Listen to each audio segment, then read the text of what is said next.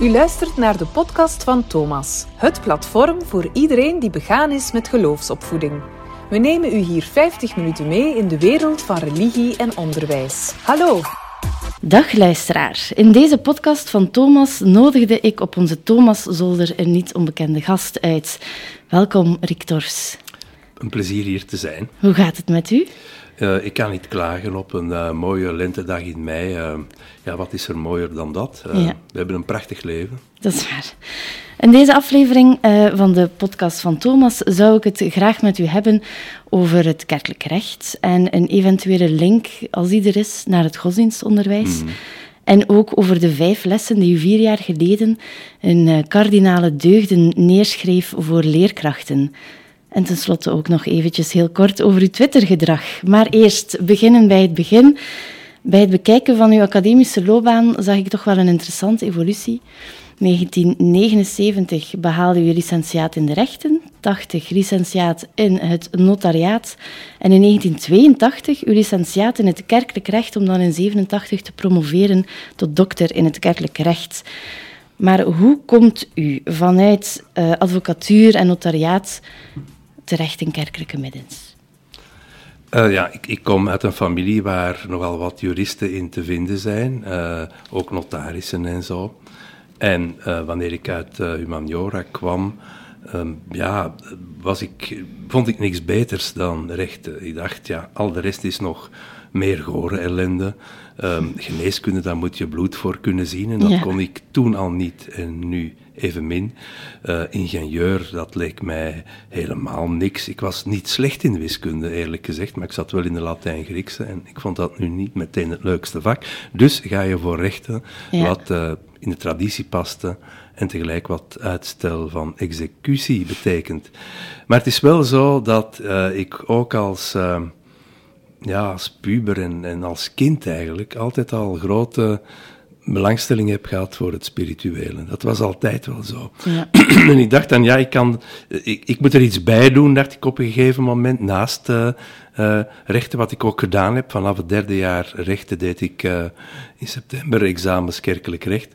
Maar ik dacht toen ook, ja, wat zou ik nemen? En ik zat daar wat te aarzelen. Um, ik geloofde niet meteen in economie, dat was enkel om veel geld te verdienen, dat zei men niet zoveel. Uh, politieke wetenschappen, daar moest je toen communist voor zijn en een parka dragen, ook niet meteen mijn temperament. Mm -hmm. En zo kom je eigenlijk terecht, denk ik, op iets wat je, wat je best uh, aanvoelt of waar je dichtste bij staat. Zo'n soort grenswetenschap, en dat is kerkelijk recht zeker, ja. waar je enerzijds uh, de technische vaardigheden van de jurist moet voor hebben, maar waar anderzijds dat spirituele ook naar boven komt. Uh, en natuurlijk is het ook uh, de plek waarop de dingen kunnen clashen. Hè? De grote bevlogenheid en uh, ja, de hardheid soms van de rechtsregel. En dus die grensgebieden vond ik altijd heel aantrekkelijk. Aanvankelijk dacht ik nooit om dat beroepshalve mm -hmm. uh, te gaan doen. Ik dacht, ja, ik doe dat even en daarna word ik wel ergens advocaat of zo. En was dat toen een atypische weg dat je insloeg? of was dat toch wel, werd er regelmatig gekozen? Uh, wel, er waren wel uh, rechtsstudenten die nog keuzevakken volgden. Bij theologie was het een plichtvak voor de godsdienstwetenschappers, maar ook voor de theologen. Die moesten nog meer vakken volgen zelfs. Um, dus dat zat er wel in, die plausibiliteit om een vak te volgen. Maar de hele opleiding, uh, dat was op dat moment zeer uitzonderlijk. Dus uh, ik ben begonnen in 1976 en toen waren er toen waren we met vier studenten in de hele faculteit kerkelijk recht. Vandaag hebben we 137, dus in ja. die zin uh, druist dat misschien ook wat in tegen de algemene evolutie van uh, kerkelijke instellingen. Maar vier was natuurlijk heel weinig. Mm -hmm. En dat is voor een stuk te verklaren ook omdat het Tweede Vaticaans Concilie ook wel reageerde tegenover de heel juridische geest die um, in het kerkelijk wetboek van 1917 aanwezig was, maar, maar ook in, in de kerk als dusdanig lange tijd. En ja, toen was uh, het eerder uh, de gewoonte, of was het eerder mode, zeg maar, om, om heel vriendelijk te doen en pastoraal te zijn en rechtsregels te verwerpen als volslagen nutteloos in een kerk waarin de broederlijkheid en zusterlijkheid moest gaan domineren. Ja, want dat was waarschijnlijk wel een boeiende tijd, want er was net uh, het uh, nieuwe kerkelijk, allee, het nieuwe, het uh, geëvolueerde kerkelijk wetboek, is dat niet het laatste van 1981? dat is van 83, van dat 83, was eigenlijk in, ja. de, in de making. Dus in ja. die zin ben ik bijzonder slecht opgeleid, omdat aan de ene kant had je nog in theorie het kerkelijk wetboek van 1917, maar dat mm -hmm. was voor een groot gedeelte in onbruik geraakt. En ja, ik heb heel veel uh, les gekregen op basis van schemata uh, die telkens opnieuw verschenen, gecorrigeerd werden, aangevuld. Um, en dus in die zin uh, ja, is mijn generatie, laten we zeggen, een, een verloren generatie. Och, och heren. Erg, hè? ja. En nu is het nu nog interessant om kerkelijk recht te volgen. Maar inderdaad, 173... 137. 137. Ja, dat, dat, is heel merkwaardig. Dus wij hebben... Um, een, heel sterk Engelstalig programma al een hele tijd. En dat blijft ook uh, stij in stijgende lijn gaan. Maar er zijn steeds meer Vlamingen en Nederlanders die ook uh, kerkelijk recht volgen. En um, wat ook interessant is van alle leeftijden. Dus um, aanvankelijk heb je studenten op studentenleeftijd uh, heel vaak. Hè? En voor de rest uh, gepensioneerden die alvorens uh, het tijdelijke met het eeuwige te verwisselen nog een zinvol moment in hun bestaan mm -hmm. willen meemaken.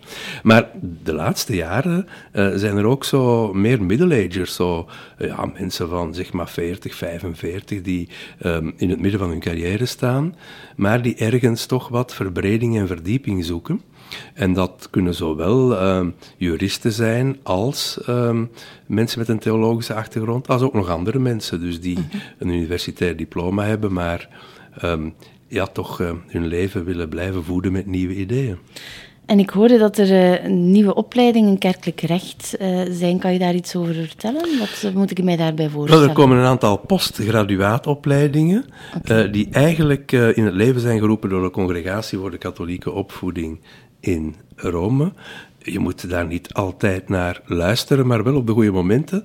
En in feite is het de bedoeling van die opleiding, die overigens ook door de Bisschoppenconferentie wordt ondersteund. Uh, in feite is het de bedoeling om mensen die op een of andere manier kerkelijk actief zijn, toch toe te rusten met een minimale achtergrond op het vlak van kerkelijk recht. Uh, zodat het geen onbekende materie is voor hen, uh, dat ze minstens kunnen doorverwijzen en opzoeken. Uh, en ik denk dat dat ook wel een goede zaak is, zeker wanneer je kijkt naar alle mogelijke transformaties in het pastorale landschap. Mm-hmm. Um, ja, de mogelijkheden die er zijn. Maar er zijn er misschien nog meer dan de mogelijkheden die vandaag worden gegrepen. En daar kan kerkelijk recht absoluut behulpzaam bij zijn. Ja, en deze podcast, ik denk dat er heel veel, het is toch de bedoeling dat er heel veel godsdienstleerkrachten hier naar luisteren. Maar zou een leerkracht godsdienst kerkelijk recht moeten kennen? Waarom zou dat relevant zijn voor ons? Ja, je moet natuurlijk uh, altijd opletten met de gedachte van, ja, dat moet je kennen en dat moet je mm -hmm. kennen. Dat doet mij denken aan het secundair onderwijs, waar je verkeersopleiding zou moeten krijgen, financiële geletterdheid, burgerzin. En ja, op de duur uh, kan je niet meer spreken en schrijven om, met al die andere musts. Hè. Dus ik ben zeker niet iemand die zal zeggen dat elke godsdienstwetenschapper het kerkelijk wetboek uit het hoofd moet leren of zoiets. Maar wat natuurlijk wel zo is, recht is vaak ook een contactpunt um, met het religieuze. Dus um, ook jongeren vandaag weten wel wat recht is, al is het maar omdat uh, bijvoorbeeld, ik zeg maar wat, hun ouders gescheiden zijn, ja. uh, of omdat uh, er burenruzies zijn en zo -hmm. verder over overhangende takken. Dus recht is een materie die in elk leven wel degelijk een rol speelt. En het kan op die manier ook een opstapje zijn om bepaalde aspecten van het religieuze beter te begrijpen.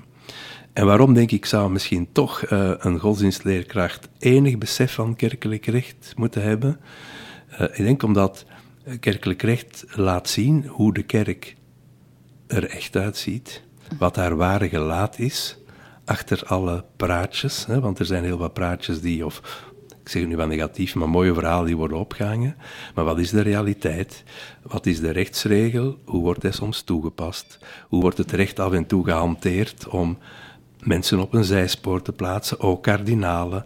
Uh, is het altijd wel zo hard als het lijkt? Recht is niet bedoeld om een stok te zijn, om daarmee mensen te slaan.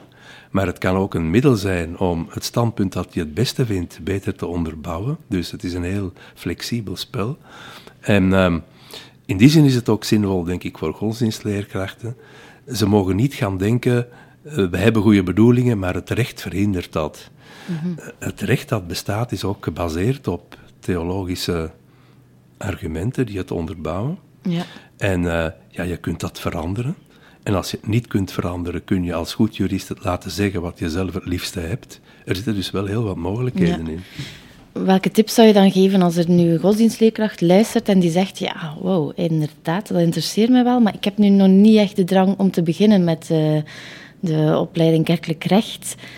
Welke weg moeten zij Wel, uh, je kunt natuurlijk ook starten met één vakje bijvoorbeeld. Mm -hmm. dat, dat je bijvoorbeeld ja, één keer per week toch komt. En dat is de bedoeling dat dat met dat postgraduaat onder andere uh, mogelijk wordt. Ja. En ik moet zeggen, ik heb in mijn lessen ook altijd een aantal mensen zitten die ja, speciaal een bepaald vak komen volgen. Ook uh, mensen van alle leeftijden. Daar zitten um, gepensioneerden tussen, maar ook bijvoorbeeld actieve politici en zo, die plotseling uh, een vak kerkelijk recht komen volgen. Ja. Uh, een West-Vlaams burgemeester bijvoorbeeld, ik ga geen namen noemen.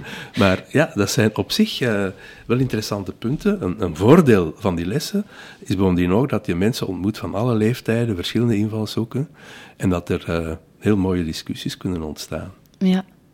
Je hebt het al een beetje beantwoord, maar kerkelijk recht leidt dat eigenlijk niet tot meer onbarmhartigheid in de kerk. Hoe verhoudt zich het kerkelijk recht tot de uitspraak van de paus dat de kerk een veldhospitaal is? Ja, dat zegt de paus wel, maar ondertussen is hij zelf redelijk hard wanneer het uh, op het bestrijden van zijn tegenstanders in het Vaticaan aankomt. Maar goed, hij is een jezuïet, dus... Uh, maar uh, wat, ja, onbarmhartigheid, ik denk dat er vaak een, een onterechte tegenstelling wordt gezocht tussen barmhartigheid en recht. Um, en in feite denk ik dat het eerste punt van barmhartigheid is de rechten van mensen erkennen. Mm -hmm. Dus dat je uiteindelijk iemand niet ziet als uh, ja, een voorwerp van pastoraal waar je eigenlijk kan mee beginnen wat je zelf wil, maar dat het in feite gaat om een mens die zichzelf mag beschermen die bijvoorbeeld recht heeft op goede naam, recht heeft op privacy, die ook het recht heeft natuurlijk uh, zijn hart uit te storten, maar ook het recht heeft om het niet uit te storten, mm -hmm. bijvoorbeeld. Ja. Uh, dus vooraleer je kunt beginnen met barmhartigheid, is er het recht als een minimaal instrument voor iedereen. En pas wanneer ja, het recht misschien leidt tot een hard eindoordeel of een verliezer creëert, mm-hmm. dan denk ik is het moment gekomen om de barmhartigheid aanvullend aan te spreken. Maar dus in die zin, het recht is het minimum en al de rest komt er nog bij. Dus barmhartigheid is een aanvulling en geen tegenstander van het recht. Mm-hmm. Zijn er concrete voorbeelden daar? Want we zijn nu wel bezig over kerkelijk recht, maar ik denk dat er heel veel mensen niet echt kunnen inbeelden wat doet kerkelijk recht vandaag concreet. Ja. Hoe zit dat? Wel, het gaat, traditioneel ging het heel vaak over het kerkelijk huwelijksrecht en over mm. de mhm. ongeldig verklaring van huwelijken. Dat is op dit moment veel minder geworden. Uh, mensen scheiden ook minder uh, of vragen minder een ongeldigheid van hun huwelijk aan, ook al omdat ze minder trouwen. Dat kan wel helpen om dat uh, te vermijden. Een goede trend. Ja, ja. maar daar is een van de punten altijd dat als het gaat om dat soort procedure, de mensen niet hun hart moeten uitstorten voor de kerkelijke rechter. Je moet gewoon zoeken of er ongeldigheidsredenen aanwezig zijn. Hè. Bijvoorbeeld uh, gebrek aan oordeelsvermogen bij het sluiten van het huwelijk, of uh, ja, uitsluiten van de onontbindbaarheid, of whatever. Maar je moet niet je hele hart uitstorten, je hebt het recht op een juridische behandeling.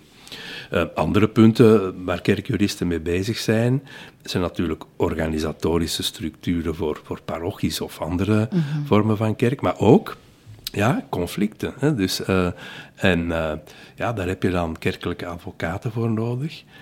En je moet bijvoorbeeld in onze tijd, um, ja, um, de dader is niet zo sympathiek. Hè? Dus ik heb een aantal dossiers ook gekend uh, van priesters die beschuldigd werden van seksueel misbruik. Vervolgens werden vrijgesproken, vrijgesproken even af, hè, door een profane rechtbank. Oh. En toch aarzelt de kerk om die een nieuwe functie te geven. Omdat uh, ja, bisschoppen soms vrezen dat uh, de publieke opinie zich tegen hen zal mhm. keren.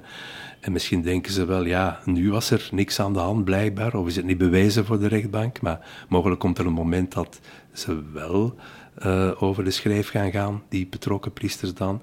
Maar in die zin ja, is het ook onze taak om mensen te verdedigen die niet meteen de sympathie van de bevolking ja, ja, meedragen. Dat moet absoluut gebeuren. ja, ehm, ook tegen trends in. Hè. Dus uh, vroeger was de kerk vaak uh, heel defensief wanneer het om seksueel misbruik ging. Probeerde men alles in de doofpot uh, te stoppen. Had men heel weinig oog voor het slachtoffer. Mm -hmm. En wilde men de dader en het prestige van de kerk redden.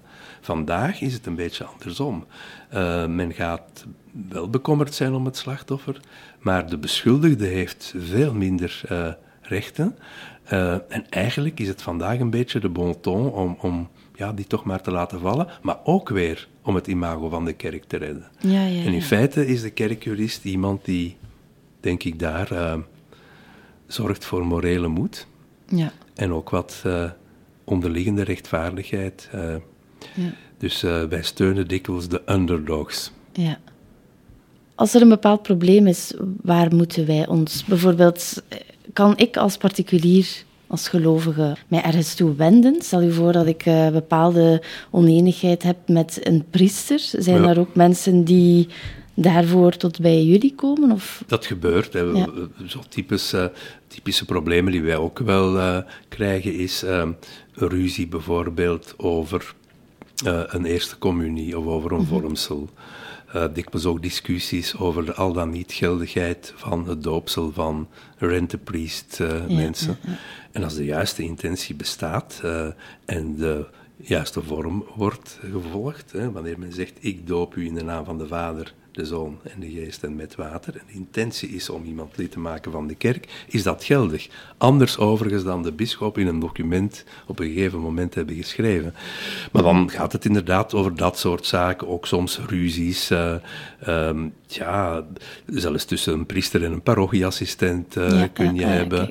Um, dan ook mensen die men... Um, ja, probeert opzij te schuiven, wegens problemen in hun privéleven. Bijvoorbeeld heel pijnlijke dossiers zijn dikwijls dossiers van permanente diakens, hè, die in principe niet mogen hertrouwen na mhm. hun, uh, nadat hun partner overleden is. Ja. Um, en uh, in Rome is men daar nog steeds heel erg hardvochtig over. Dus je kunt een dispensatie krijgen, eventueel, van die celibaatsverplichting. Maar in Rome geeft men die heel vaak niet. Ah, ja, uh, alleen doet men het wel wanneer bijvoorbeeld die priester nog echt heel jonge kinderen heeft en dan een nieuwe partner met de opvoeding zou kunnen helpen. Maar wanneer die kinderen uit huis zijn bijvoorbeeld, uh, priester, ik bedoel een permanente jaken, hè? wanneer dan die kinderen uit huis zijn, dan moet die permanente jaken maar op zijn tanden bijten en zijn celibaat uh, godvruchtig beleven. Soms heel harde dingen en waar wij als kerkjurist proberen ofwel intussen te komen, ofwel een modus vivendi te vinden die de hardheid van de Romeinse beslissing dan soms toch wat probeert te verzachten. De menselijkheid binnenbrengen. Absoluut. Dus in die zin is het, is het kerkelijk recht soms het tegendeel van wat mensen vermoeden dat het is. Ja, inderdaad. In 2018 schreef u een boek, Kardinale Deugden, uh, en daar geeft u vijf tips aan leerkrachten, vijf lessen. Het gaat verder, het zijn niet zomaar tips. We zijn nu vier jaar verder. Kreeg jij daar nieuwe inzichten? Ik zal even kort zeggen, heel kort, uh, heel kort door de bocht soms ook wel, die vijf lessen. Eerste is, ken uw vak en bemin het. Twee, volg de regels niet. Drie, een persoonlijke vorming. Vier, stimuleer nieuwe vaardigheden. En als laatste, stimuleer de ongelijkheid tussen de leerlingen. Bent u daar nog steeds mee akkoord? Uh, ja, eigenlijk wel. In feite zit daar... Uh achter een sluier van lichte anarchie, die mij nooit helemaal vreemd is geweest, zit daar toch een gedachte achter voor de inhoud in plaats van voor de vorm. En daar mhm. komt het op neer. Hè. Dus uh, in die zin, regels uh, zijn er veel te veel in het onderwijs, uh, ook nutteloze. Uh, het is overigens niet zo dat uh, iedere leraar die de regels volgt een goede leraar is. En nog minder dat elke leraar die ze niet volgt een slechte leraar is. Maar het is een onzekere samenleving, hè, heeft behoefte aan allerlei regeltjes hè, om de gapende leegte toe te dekken. Zo Ja. zie ik het echt wel vaak. Dus in die zin ben ik altijd een grote fan geweest van leraren die de regels niet volgen, die durven bepaalde regeltjes te overtreden. En als ik kijk naar mijn eigen leraren, dat waren ook de beste. Ja. Eh, ik heb eh, in ok- oktober 2020 een toespraak mogen houden bij het overlijden van eh, mijn oud-leraar geschiedenis bijvoorbeeld, die een tachtiger was. Dat is een man waar ik een geweldige herinnering aan heb. Vooral omdat hij gewoon lak had aan al die regeltjes. En wat hij dan bereikte was niet iets minders, maar iets beters. Hetzelfde geldt ook voor dat principe van ongelijkheid bijvoorbeeld. Eh, natuurlijk moet er gelijke behandeling zijn Ja, van ja, ja. mensen. Eh, maar eh, laten we toch blij zijn dat mensen heel erg ongelijk zijn. Hè. Die, dat groepsdenken is, is, is iets vreselijk. Bijvoorbeeld de mannen, de vrouwen. Mhm. Ja, dat zijn allemaal individuen. Hè. Anders kom je terecht in een soort... eh, legersituatie, hè, waarin al de geuniformiseerde soldaten zijn Ja. en het menselijke eh, pas later mogelijk eh, naar boven komt wanneer de werkuren voorbij zijn of de strijd is gestreden. Een staatspedagogie. Ja, ik, ik vind dat zo erg allemaal. En dat er gezegd wordt, de mannen denken zo en de vrouwen denken op die manier. Dat is toch absoluut niet waar? En mannen zijn helemaal niet broederlijk met elkaar en vrouwen zijn soms vreselijk brutaal en geniepig tegenover elkaar, zoals mannen ook, geen verschil. Maar dat is toch niet dat je kunt zeggen, wij zijn één korps. Het zijn allemaal individuen met hun sterkte en hun zwakte, Ja. eh, hun gevoeligheden ook. Ehm, sommigen zijn heel eh, naar buiten gekeerd, anderen introvert. Eh, ik vind dat ook introverte mensen in onze tijd het recht hebben om zichzelf te zijn. En zichzelf zijn kan dan introvert zijn Ja. betekenen. hè? Ja. Je moet niet altijd zeggen tegen je leraar wat je denkt. Ik had vroeger, als ik zelf in de middelbare school zat, had ik een aantal leraren die aan mijn ouders zeiden, ja, ik, ik denk dat hij mij niet graag ziet, omdat ik weigerde veel te spreken. maar, maar laat iedereen toch gewoon zichzelf zijn erin. En waar ging je naar school? In die? Eh, ja, mijn laatste vier jaar in het Sint-Humarisch College van Liermaas, wel op zich, daar heb ik wel grosso modo redelijke herinneringen aan. Al, al ging ik tegen mijn zin naar school, omdat je daar niet plotseling naar buiten mocht gaan wanneer je het niet meer, niet langer leuk vond. Ja, en op die leeftijd. Ja, eh, Dan denk je dat niet. Maar die glo- globale visie op het eh, onderwijs de, behoud ik zeker.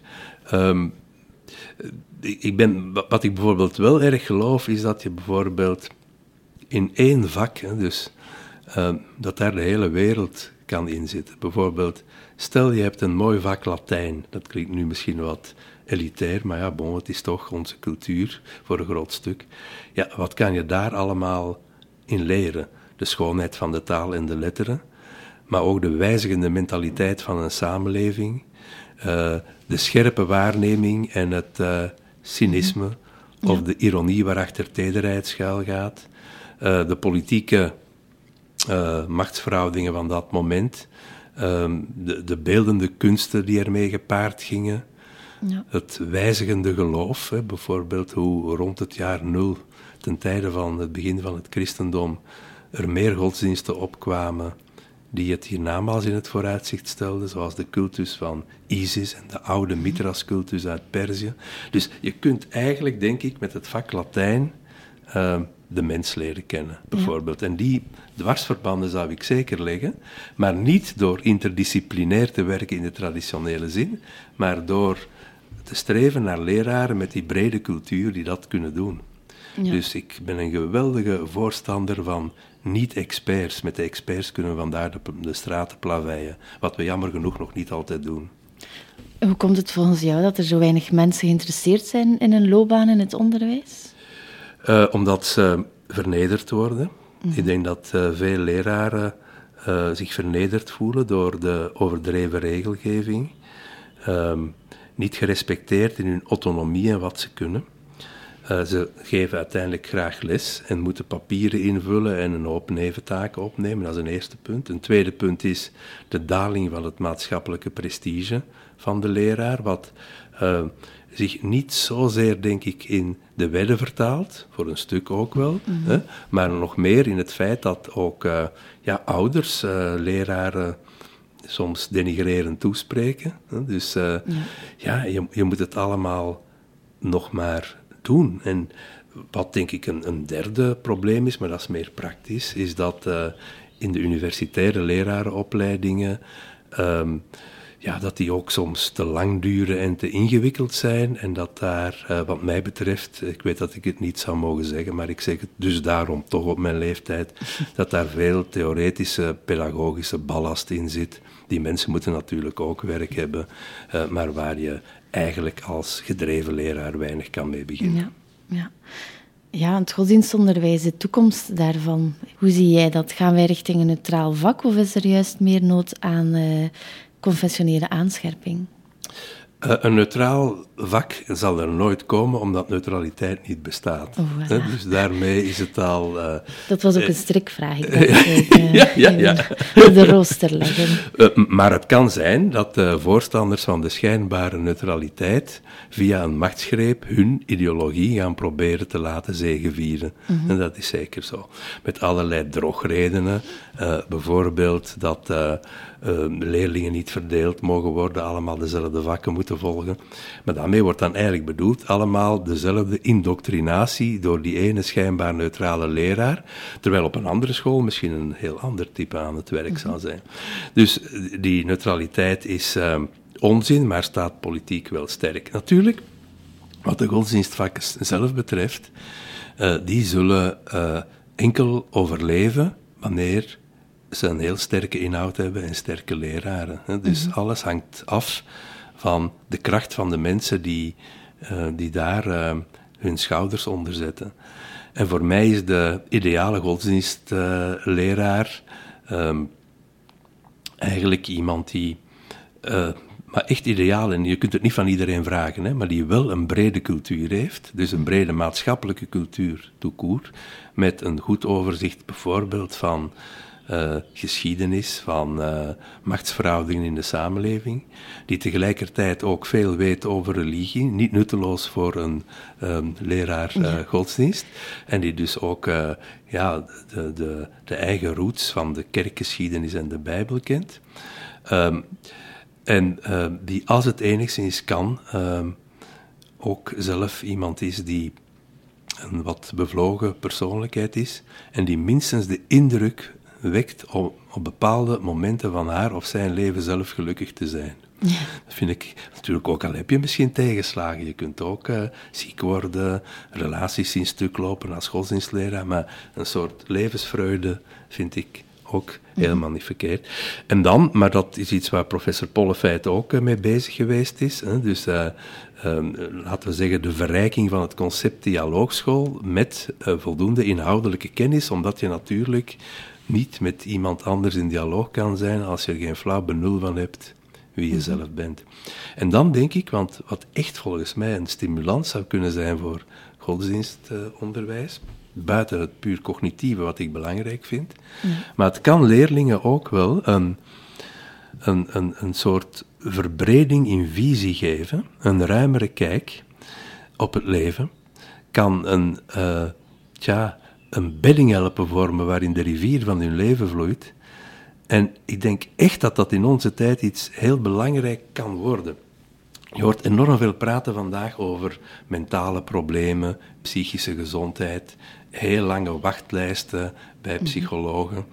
Uh, mensen mogen, wat mij betreft, uiteraard naar psychologen gaan. Maar terwijl we voor fysieke gezondheid heel veel praten over preventie, sport doen, niet roken en zo verder, ja. gezonde levensstijl, hebben we dat eigenlijk nauwelijks voor de psychische gezondheid. En ja, waarom raken zoveel mensen in de knel? Misschien wel omdat ze die brede visie op het leven niet hebben. Misschien wel omdat er geen uh, ideeën zijn die hen zelf overstijgen, die het of leven mooier kunnen maken. Gewoon, voilà. Uh, heel die vraag over zingeving kan toch op een Mhm. prachtige manier door onze christelijke traditie minstens ten dele worden beantwoord. Dus in die zin is een goede godsdienstles voor een stuk cognitief, maar Mhm. kan ook mensen helpen om psychisch gezond te blijven, zodat ze later minder ja, curatieve um, momenten moeten beleven. Ja, want ik uh, laatst op een studiedag uh, kregen we de vraag: wat moet de godsdienstleerkracht weten voor hij in het onderwijs stapt? En dat was heel bizar om te horen dat toch ongeveer ja, 50% zei dat leerlingen niet meer geïnteresseerd zijn in religie. En dan had je ook de andere 50% die zeiden dat leerlingen heel erg geïnteresseerd zijn in religie. Dat is dus ook inderdaad uh, bizar dat we dat dan in die ene groep krijgen. Ik denk dat, er, um, dat mensen wel ja, zijn zinzoekers en dat er een bepaalde laag moet afgepeld worden. Daar ben ik het volledig mee eens. Hè. Uh, ik denk dat het uh, absoluut onjuist is om te denken dat we een generatie mensen gaan krijgen die niets meer met religie kunnen hebben. Dat is fout. Dat is ook een heel Vlaamse visie overigens, want men zegt dat is overal zo in Europa, is niet zo. Zelfs in Duitsland is dat al veel minder. In Nederland voor een stuk wel, maar niet in de protestantse gedeelte, zeker niet in de gereformeerde. En in landen als Italië bijvoorbeeld, uh, ja, ligt het religieuze op straat. Hè? Zodanig aanwezig. Uh, in de cultuur, uh, veel meer dan bij ons, waar het inderdaad vrij snel is weggeëpt. Wat ook veel zegt over de, de diepte van, van het geloof. Maar eigenlijk blijven jongeren toch, en mensen toekoeren, wel degelijk geïnteresseerd in zinvragen, in wat ons overstijgt, in de ultieme vragen van het leven. Maar het is zo ongelooflijk lastig om dat te bekennen. Wie gaat vandaag bijvoorbeeld in een klas, terwijl anderen daarbij zitten, openlijk durven bekennen dat hij grote belangstelling heeft voor religie? Dat is een bron van, van, van schaamte en je moet mhm. heel moedig zijn om dat te durven doen. Maar het is best mogelijk om een gesprek te beginnen met mensen dat over iets anders gaat en waarvan achteraf blijkt dat het over religie ging. Ja. Hebt u nooit een job in het onderwijs geambieerd, in het secundair onderwijs? Of eventueel het lager onderwijs? Uh, lager zou ik niet kunnen. En secundair, ik heb niet de nodige getuigschriften om godsdienst te mogen geven. Ik heb hier gehoord dat er hier een goede lerarenopleiding is. ja, maar die ga ik over my dead body. Die pedagogische vakken zeker. Dan ben ik gegarandeerd in gebuist. Ja, uh, jammer, jammer. Uh. Ja. Maar ik, ik, heb, ik doe dat wel eens af en toe voor een klas optreden. Ik heb dat recent nog gedaan. Ik vind dat uh, super. Maar ik zou daar nooit over godsdienst alleen spreken, maar wel mm -hmm. in een, in een breder verband. En in feite denk ik, ik geloof enorm in verbanden. in laterale verbanden, maar ook in historische verbanden. En in die zin wordt dat vandaag ook wat tegengewerkt, vind ik, door het uh, enorme expertisegevoel in onze samenleving. We mhm. hebben experten voor van alles en nog wat. Hè. We zijn vandaag bijvoorbeeld, ik zeg maar iets, experten in liefdesrelatie uh, na 85. Uh, eh, na één echtscheiding en één overlijden van partner, zo hyper gespecialiseerd. En ik geloof daar helemaal niet in. Ik denk dat, dat, dat is zo'n soort uh, cognitief spelletje zonder fond. We moeten mhm. absoluut terug naar, naar verdieping en daar worden mensen ook gelukkiger van. Ja, ja. En verdieping, uh, hier komen we op Twitter. Uh, ja. Dat is een niet zo verdiepend platform, alhoewel. U bent wel een fervent twitteraar, ik volg u ook. En zo tweette u vorige week, dus we praten dan uh, 5 mei. Ja, natuurlijk, het is uit de context. En uh, ik mm lees gewoon uh, voor. Mm. Jongeren kritisch leren denken in Vlaanderen betekent vaak hen helpen om allemaal dezelfde juiste mening te hebben. En ook, ik citeer opnieuw, onze leerlingen moeten wel nog weten wie Jezus was. Hoe conservatief, dat vind je toch gewoon op Wikipedia. Ja. Uw tweets raken wel gevoelige maatschappelijke thema's aan. Is dat me bewust dat je dat doet? Want ik kan me inbeelden dat je wel heel wat boze reacties kan krijgen op uh, de tweets. Ja, dat zijn er maar enkele natuurlijk. Boze reacties komen er uiteraard uh, in grote mate. En dat doet mij plezier om te beginnen, omdat uh, wanneer mensen boos worden, heb je nergens geraakt. Mhm. En bovendien, wanneer ze bezig zijn met Twitter, uh, doen ze andere dingen niet die maatschappelijk gezien veel schadelijker zijn. Bijvoorbeeld hun partner fysiek te lijf gaan. Mhm. En dus als ze hun agressie in een tweet kwijt kunnen, dat gun ik hen van harte. En als jij dan kop van Jit bent, uh, dat ja, wil je ik probeer, ik probeer wel dingen, want natuurlijk, ik heb ook veel volgers en veel likes dikwijls. Ik doe het daar niet voor. Maar bijvoorbeeld, dat eerste, de eerste tweet die u vermeldt, ja, kritisch denken is iedereen hetzelfde laten denken dat zit er volgens mij heel dikwijls in. Dus dat je uiteindelijk met kritisch denken niet bedoelt een kritische ingesteldheid op elk moment tegenover alles, maar wel een bepaalde manier van denken die als kritisch denken wordt benoemd en dikwijls vrij uniform is. Hè? Dus, Ja. eh, en dat mag nooit. Je moet eh, in discussie gaan met je leraren en, en die kans krijgen om dat te doen. En het tweede punt, ehm, ja, Jezus Christus, eh, dat ging over eh, ehm, die lagere school, of wat was het, die geen godsdienstles meer wilde ja, geven. Maar Sint Maartens Latem. ze zijn, hè, maar die zegden dan wel, ja, maar we gaan toch blijven spreken over Jezus Christus. Nu, eh, als je dan toch de zaken helemaal doortrekt en het cognitieve eh, volslagen irrelevant vindt, hè, want dat kan er ook bij zijn, hè, dat je dan zegt, ja, zoek dan op op Wikipedia wie wijlen de Heer Jezus Christus was en u zal zeker voldoende informatie vinden. Dus dat is eigenlijk ja, allemaal toch wel ironisch en op mijn donkere momenten wat cynisch bedoeld Ja. tegenover onze samenleving. Ik vind dat je altijd eh, kritisch moet proberen te zijn. En in mijn jeugd was dat dan vaak in de clinch met de kerk en kardinaal Daneels en zo verder. Vandaag is het eh, meer in, in de clinch, soms met de geseculariseerde samenleving. Dus ik ben eigenlijk altijd voor de minderheid. Die heeft vaker gelijk dan de meerderheid, want Ja. de minderheid moet nadenken om haar positie te kunnen verdedigen. De meerderheid kan meegaan met de stroom, gedachteloos. Ja. Inderdaad. ehm, maar wordt u nooit boos? Ik vind dat u altijd behoorlijk rustig blijft op Twitter. Zo... Ja. Ik heb u nog nooit echt betrapt op eh, een of andere emotionele uitlating. Moet u zelf u, zich daartoe... Ik denk dat u, toch, u moet zelf, uzelf moet beschermen. Wel, eh, Want ik word soms boos op reacties die ik dan zie op uw tweets. Ik denk dan altijd, eh, ik denk dat het wel belangrijk is om, om, om gevoelens te kunnen beheersen, zeker wanneer dat immediate gevoelens zijn eh, die niet heel diep zitten. Hè. Wanneer je bijvoorbeeld woedend zou worden, ad quid, wat helpt dat? Eh, bovendien eh, ben ik ook een tegenstander op zich van woede en verontwaardiging, omdat dat dikwijls een middel is om een gesprek af te breken of niet mogelijk te maken. Hè. Wanneer je ook in je persoonlijk leven eh, met iemand praat bijvoorbeeld en je zegt iets en die is meteen verontwaardigd en die zegt dan, ah, je bent eh, een nieuwe Hitler of zo. Heel veel mensen zijn dat.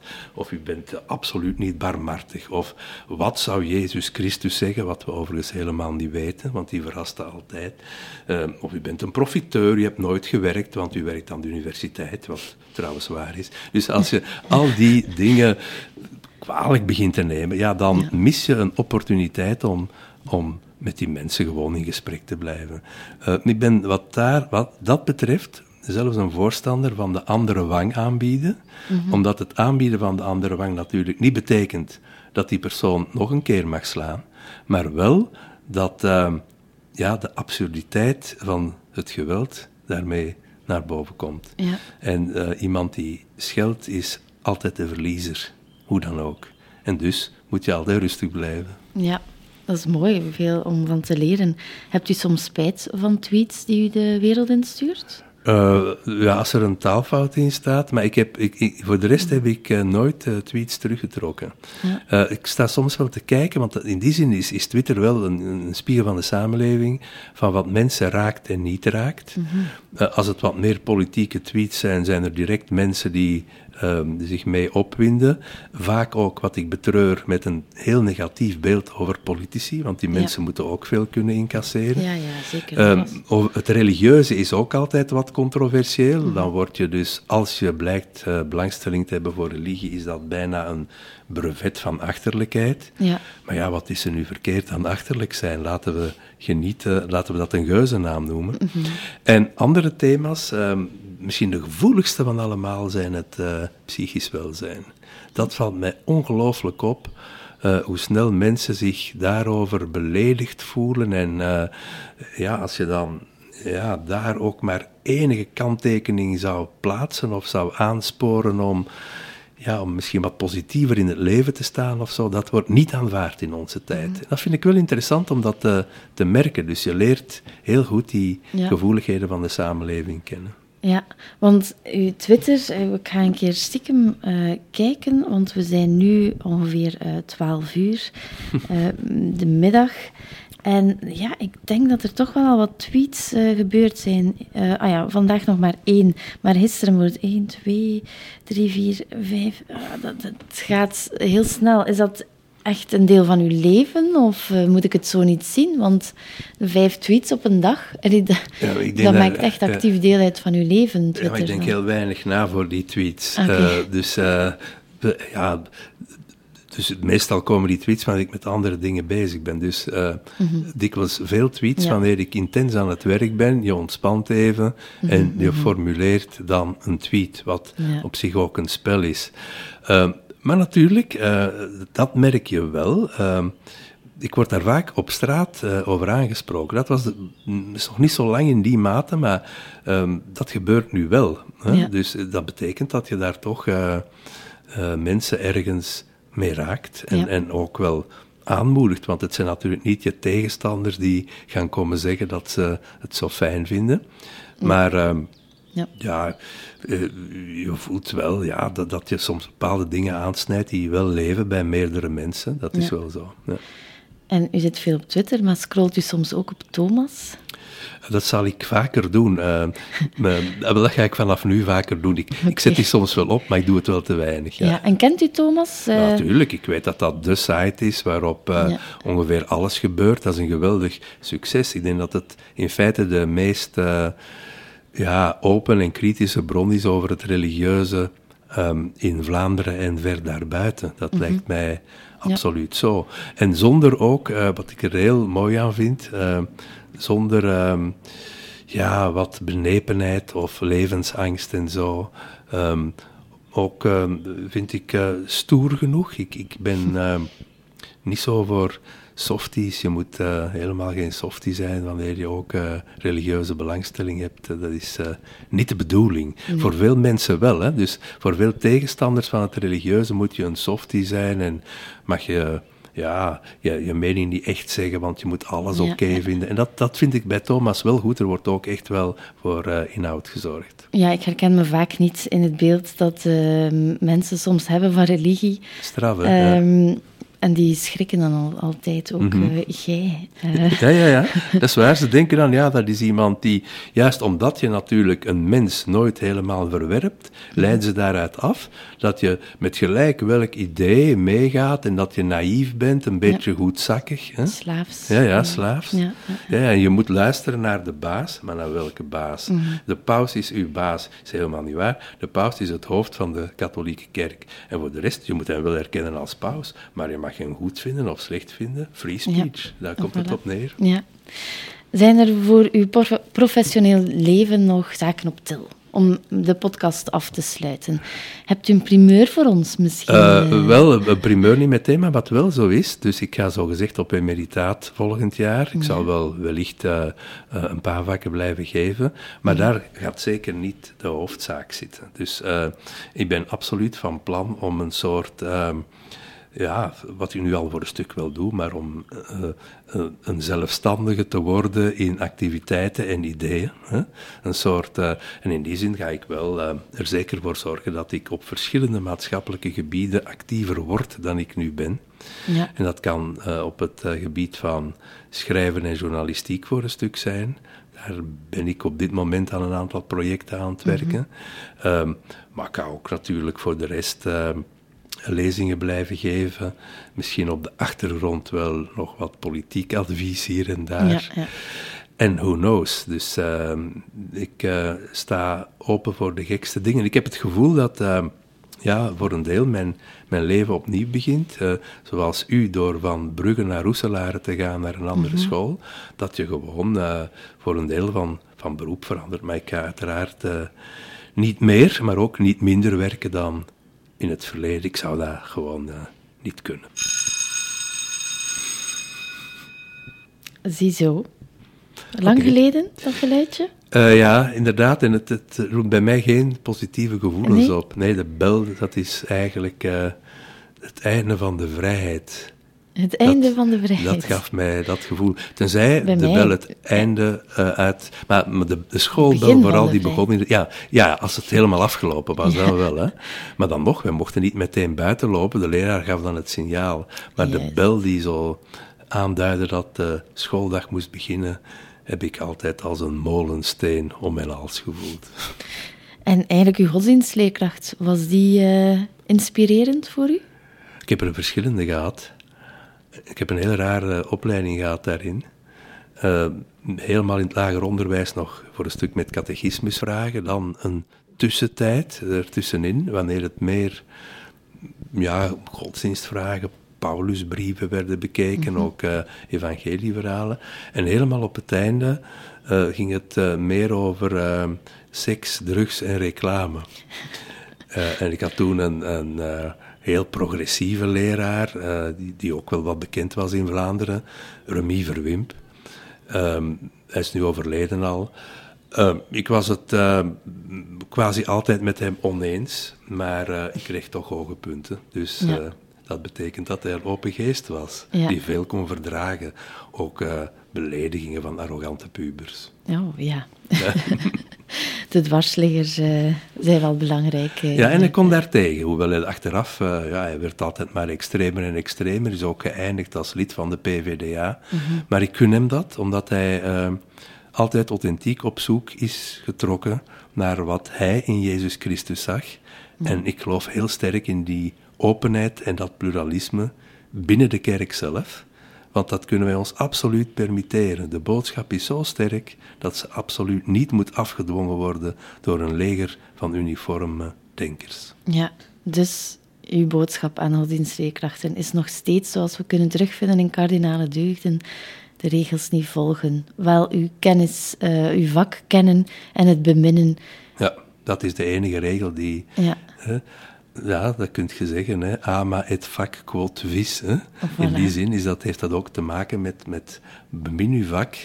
Uh, en als je dat kent en beheerst, uh, speel je eigen spel en je leerlingen zullen heel enthousiast zijn. Ja. En regels zijn er pas om de mediocriteit te ondersteunen. Oké, dat klopt. Uh, bedankt, Riktors. Dank je wel. Bedankt om te luisteren. Heb je zelf een interessant project of wil je dat de podcast van Thomas bij jou langskomt? Laat het ons weten via thomas.kuleuven.be.